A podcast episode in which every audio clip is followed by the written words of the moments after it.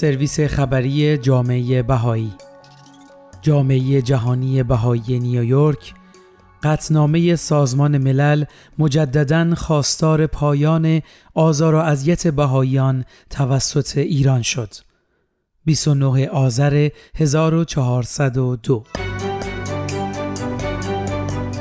نیویورک.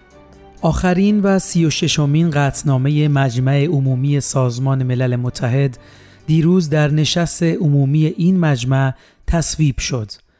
این قطنامه نگرانی جدی را نسبت به طیف گسترده ای از نقض حقوق بشر در ایران از جمله وضعیت بهاییان و سایر اقلیت‌های مذهبی ابراز کرده و از دولت ایران می‌خواهد تا همه اشکال تبعیض و سرکوب مذهبی را حذف کند. این قطنامه که ماه گذشته به تایید کمیته سوم مجمع عمومی رسیده بود دیروز با 78 رأی موافق 30 رأی مخالف و 68 رأی ممتنع تصویب شد.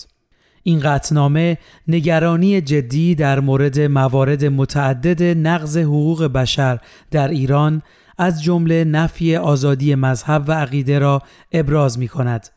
بهاییان به طور اخص در معرض محدودیت های بیمورد برای تدفین طبق اصول مذهبی، حمله به اماکن، خاکسپاری و سایر موارد نقض حقوق بشر هستند.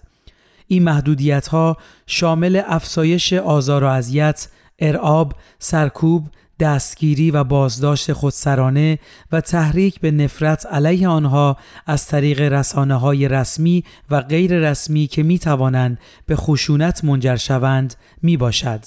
همچنین از دولت ایران خواسته شده که به مسئولیت های سیستماتیک مداوم برای کسانی که علیه افراد متعلق به اقلیت های مذهبی رسمی و غیر رسمی مرتکب جرم می شوند پایان دهد و در عین حال به ترتیبات قوانین و رویه های قانون اساسی مبنی بر منع تحصیل و اشتغال بهاییان تعطیل مشاغل و مغازه های شخصی، مصادره اموال و سایر موارد نقض حقوق پرداخته شده است.